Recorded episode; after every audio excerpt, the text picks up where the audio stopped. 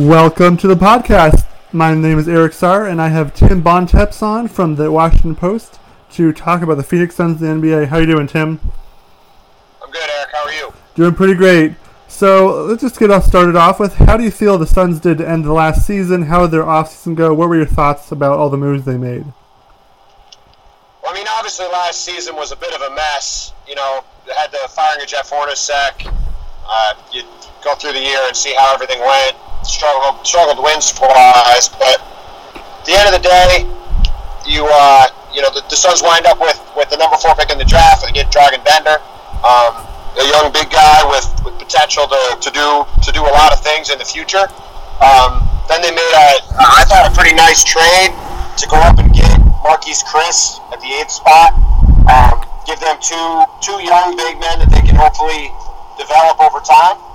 Uh, I thought free agency going out and getting Jared Dudley uh, was a was a pretty smart move. Uh, give them a, a vet that they needed to kind of instill some some uh, some leadership in that locker room. And Earl Watson. Watson is a guy that even towards the end of his playing career was thought to be a head coaching material. And you know, obviously he got the job a little earlier than maybe people thought he was going to, but from the Suns' perspective, with a young team, uh, you know, he's a guy that they can hopefully can hopefully grow with this group and, and in time become a really good head coach for them and, and kind of grow with this young group and eventually in a couple of years maybe be back in uh, you know playoff contention in the Western Conference.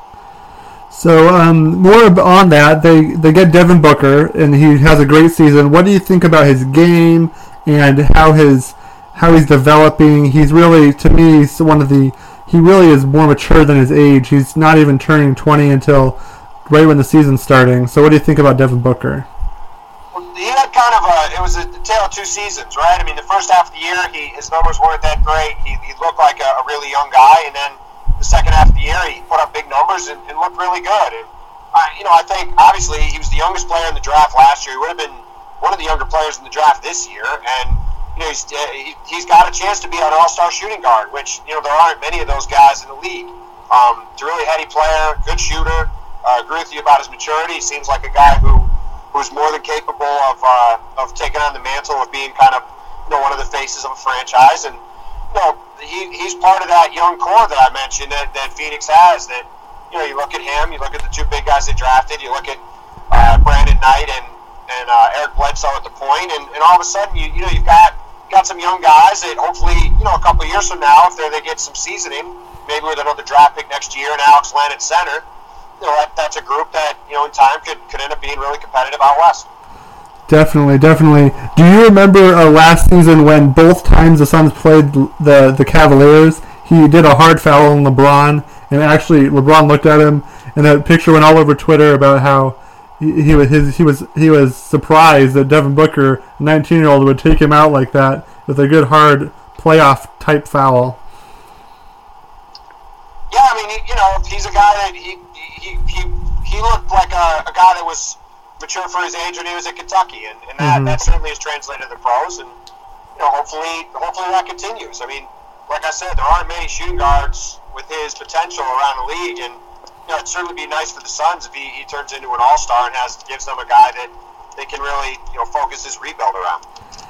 Okay, so take uh, the the all the rookies from last year.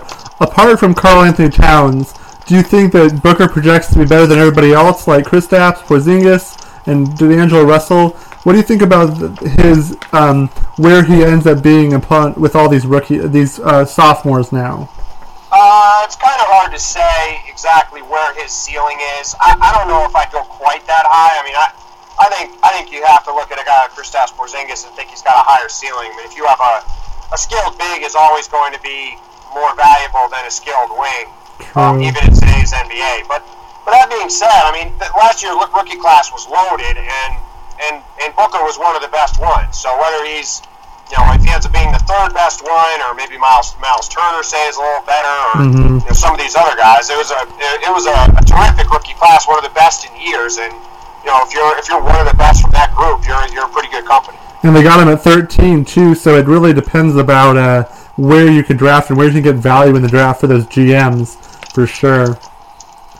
Yeah, no question. I mean, look, the fact the fact they got him with the 13th pick very well may have been the best pick in the whole draft. When you look at you know where where you were in the draft and, and what your what your options were. So you know, the fact that the fact that they the Suns were able to get him there, I mean, it's a huge boon for them moving forward.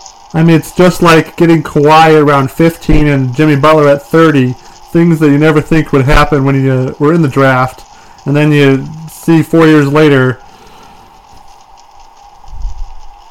Yeah, absolutely. I mean, it's it's found money, right? If you if you if you can even draft a starter outside the top ten picks, you're you're in great shape. Let alone somebody with the talent level of a guy like Booker. So yeah, it, it certainly worked out great for them, and hopefully, hopefully for their sake, they'll keep developing this season.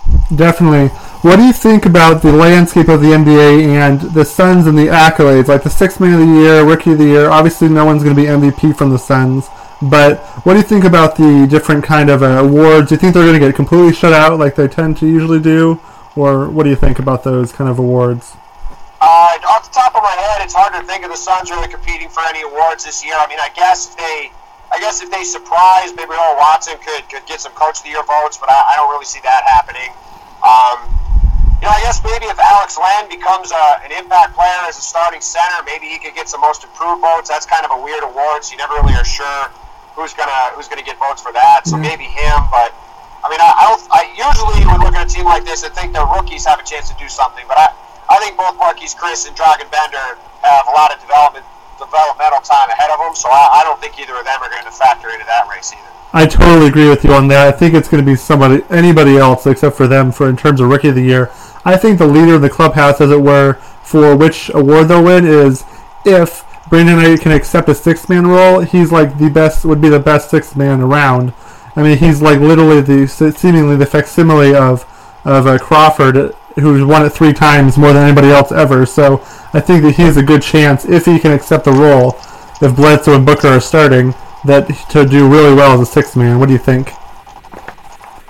Uh, I'm pretty surprised if they can't brought him off the bench. It seems more likely that he would start alongside Bledsoe and Booker with, with two bigs out in the front court. I, I think that's probably that, that seems like that's probably the, the likely path forward for the Suns at this point. Do You think Booker can be a small forward?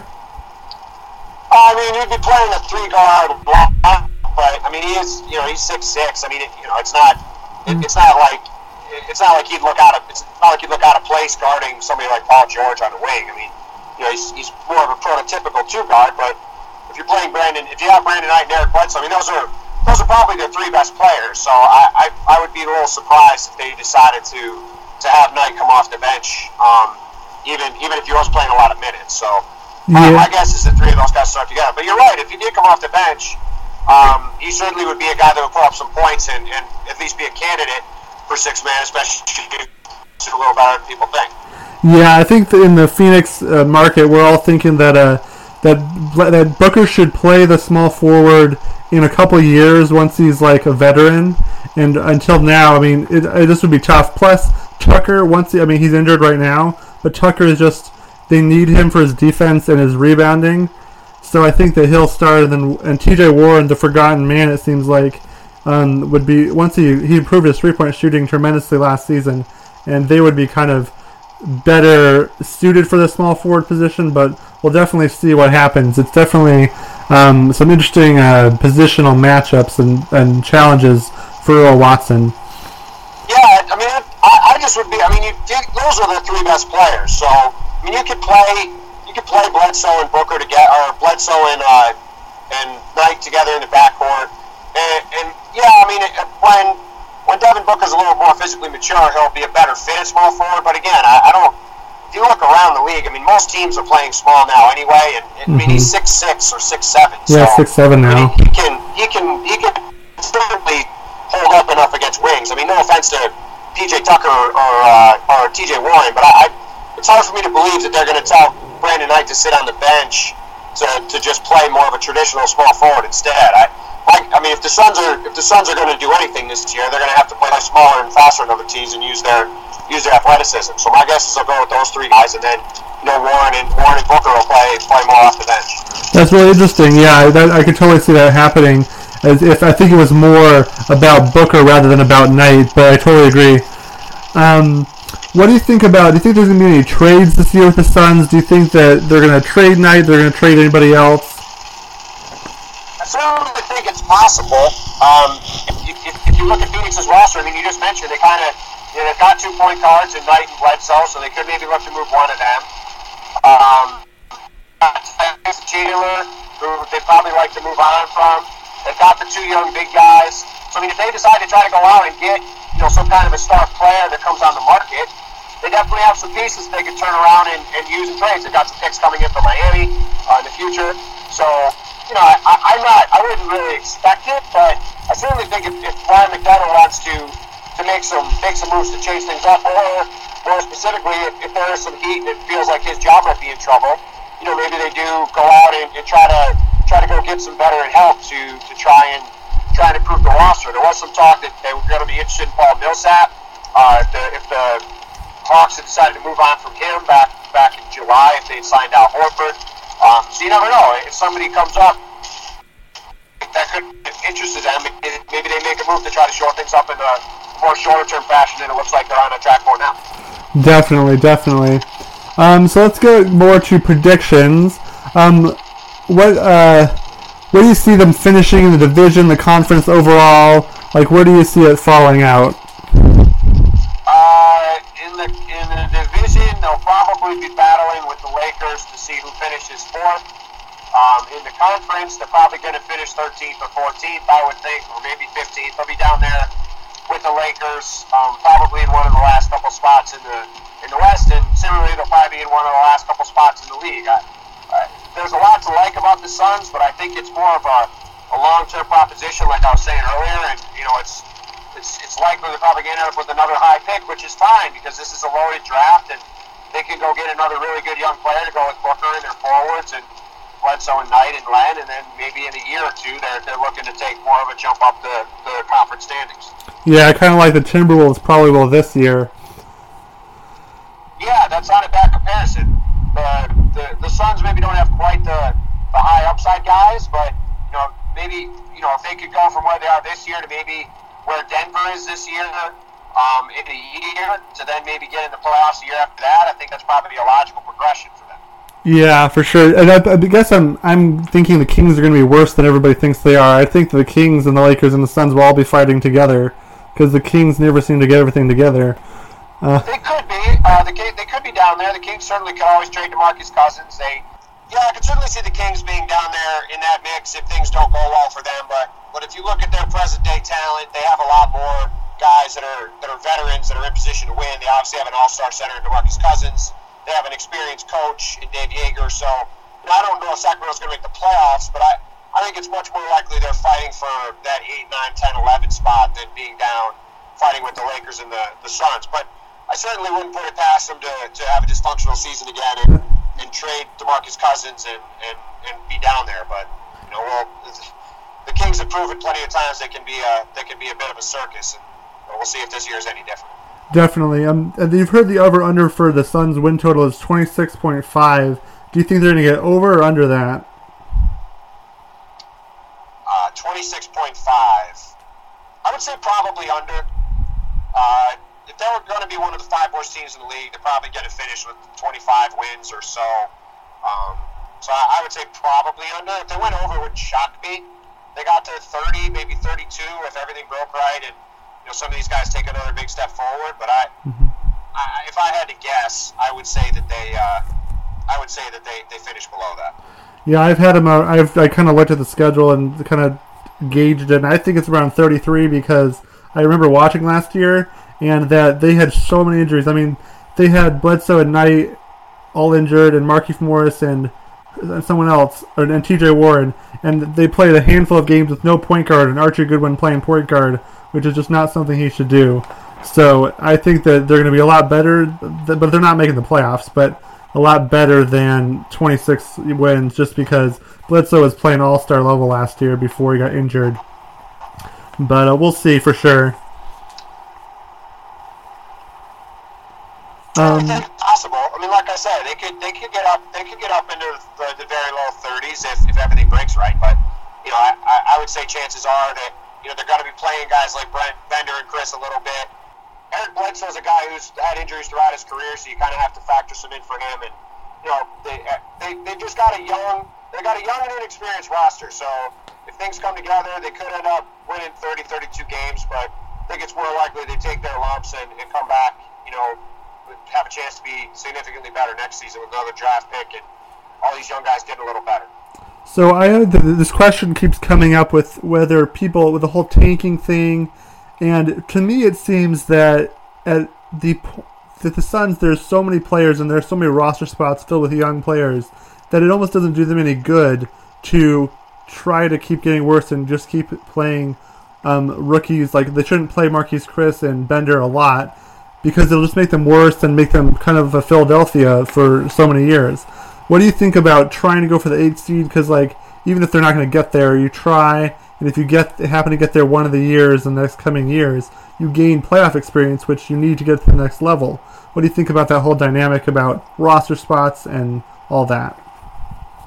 There's a pretty significant difference between playing Marquese Chriss and, and Dragan Bender and becoming the Sixers. I mean, the, the reason people didn't like what the Sixers were doing is they weren't playing, they were drafting guys who were injured partially and then they, they weren't playing these guys that they were drafting. They, were, they drafted guys that were stashed overseas or guys that had to miss a year. So then they were they were kind of intentionally making sure they were awful and getting another high pick again. You know, mm-hmm. Phoenix needs to play their young kids. I mean, that, that's the whole point. You're a young rebuilding team, and you you've got to play these guys and get them minutes and give them a chance to learn. Um, you, you don't want to play them 40 minutes a game if they're not ready for it. But if the Suns go through the season and don't play Dragan Bender and Marquese Chriss more than five six minutes a game, then you know, it kind of defeats the purpose. They need to get them out there and get them minutes and get them reps. I mean, that's how you got get guys better is you get them experience and you play. I mean, sure, you want to get playoff experience to kind of improve as a franchise, but you have to walk before you run. And for the Suns, they need to get these young guys on the court and playing and learning how to play in the NBA. And then eventually, if those guys get better, the playoffs will take care of themselves. Yeah, I guess I'm. I guess I'm more thinking about in two years when they have they continue to get more players and they're on the or er, the the verge of getting in the playoffs. And then try, some maybe if you don't think you can get you can't you can't get past the first round, then you maybe don't. Some some have suggested not trying really, so that you don't so you get another high pick instead of trying to go for the eighth seed, even if you're going to get swept by the Warriors or whoever.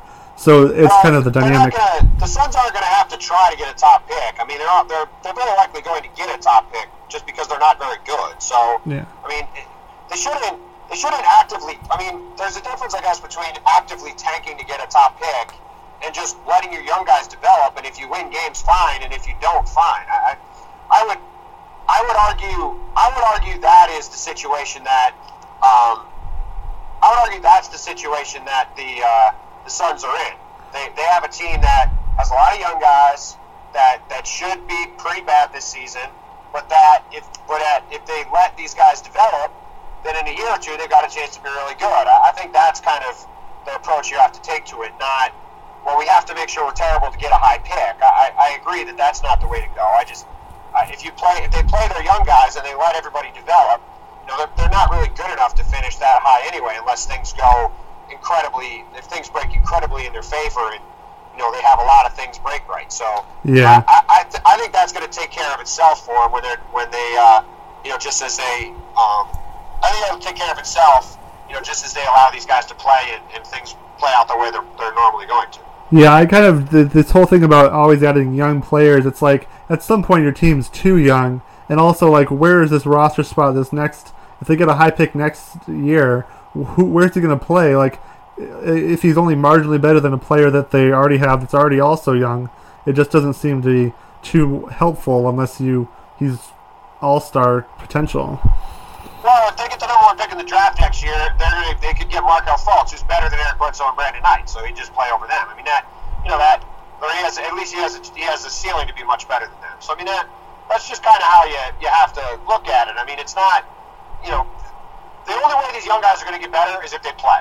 Yeah. So you let them play, and if they if they wind up winning 40 games because Dragan Bender and Mark say say Dragan Bender is ready to play a lot sooner than people think, and he's just good and uh, Devin Booker progresses and becomes, you know, a borderline all-star, and you know, Eric Bledsoe's healthy for 80 games, and Brandon Knight is healthy for 80 games. Yeah, sure, maybe they can win 35, 40 games if everything, if every single thing breaks right, and then hey, then you know what? Then you had guys play better than you thought, and you you're happy about things. But you know, I, I think there's a difference between letting young guys play and improve and grow, and actively trying to lose. Yeah. I think if the Suns, if the Suns actively try to, to lose the whole season, yeah, I don't think that's helping them. But if, if you're letting your young guys get experience, that that's what the whole point of a rebuilding process is. Is you you let your young guys learn and develop, and when they're ready to take the next step, they just do automatically. Definitely. And I guess the only other aspect to that is the whole throwing them in the deep end thing. And does that hurt their confidence? Does, does that help them grow? So I'm just wondering how how soon would you ramp up their Marquese Chriss and Bender's minutes? Like, what do oh, you think about that? That kind of stuff takes care of itself. You give those guys some time, and you let you you know I'm sure they'll probably come off the bench, um, and you, you let them kind of you know get some minutes and, and start to play a little bit. And if they look like they can play a lot more, then you play them a lot more. I mean, you know, it's it's you know, I don't think the Suns drafted Devin Booker thinking he was going to be scoring 19 points a game the last two months of the season. Um, but he showed he earned more minutes, so he got more minutes, and then he played better. It's so, pretty simple. You know, I, I, yeah, it's just, you just kind of this kind of stuff. You know, people like to ruminate on it and worry about it and, try to game out who's going to play or when do you start playing guys more. The NBA is a cutthroat business. If guys are ready to play, they play. If they're not, they don't. I mean, it, it, it just that stuff all takes care of itself. You know, there is there's a time and a place to let guys develop and give them developmental time, but they're not they're not just going to play guys 35 minutes a game if they're not ready for it. You know, Mhm. they'll play them 10, and then if they deserve 15, they'll give them 15, and it'll just kind of go from there. Well, that, very good. Um, any final thoughts on the Suns coming into the season? Uh, no other than that, I, I just think that they've got a lot to be excited about. They have a good young team. Um, you know, they've, they've got a lot of talent, and you know, I, I think it's just a, it's just going to be a matter of allowing it to grow and develop, and, and seeing how long it takes for, for things to start to look better. Wonderful. Well, thanks, Tim, for coming on and giving us the national perspective on the Phoenix Suns going into the 2016-17 season. Check out all of Tim's work on the Washington Post and follow him on Twitter at, at Tim Bontemps and follow me at, at Eric underscore star. Thanks, Tim. Have a great night, everybody.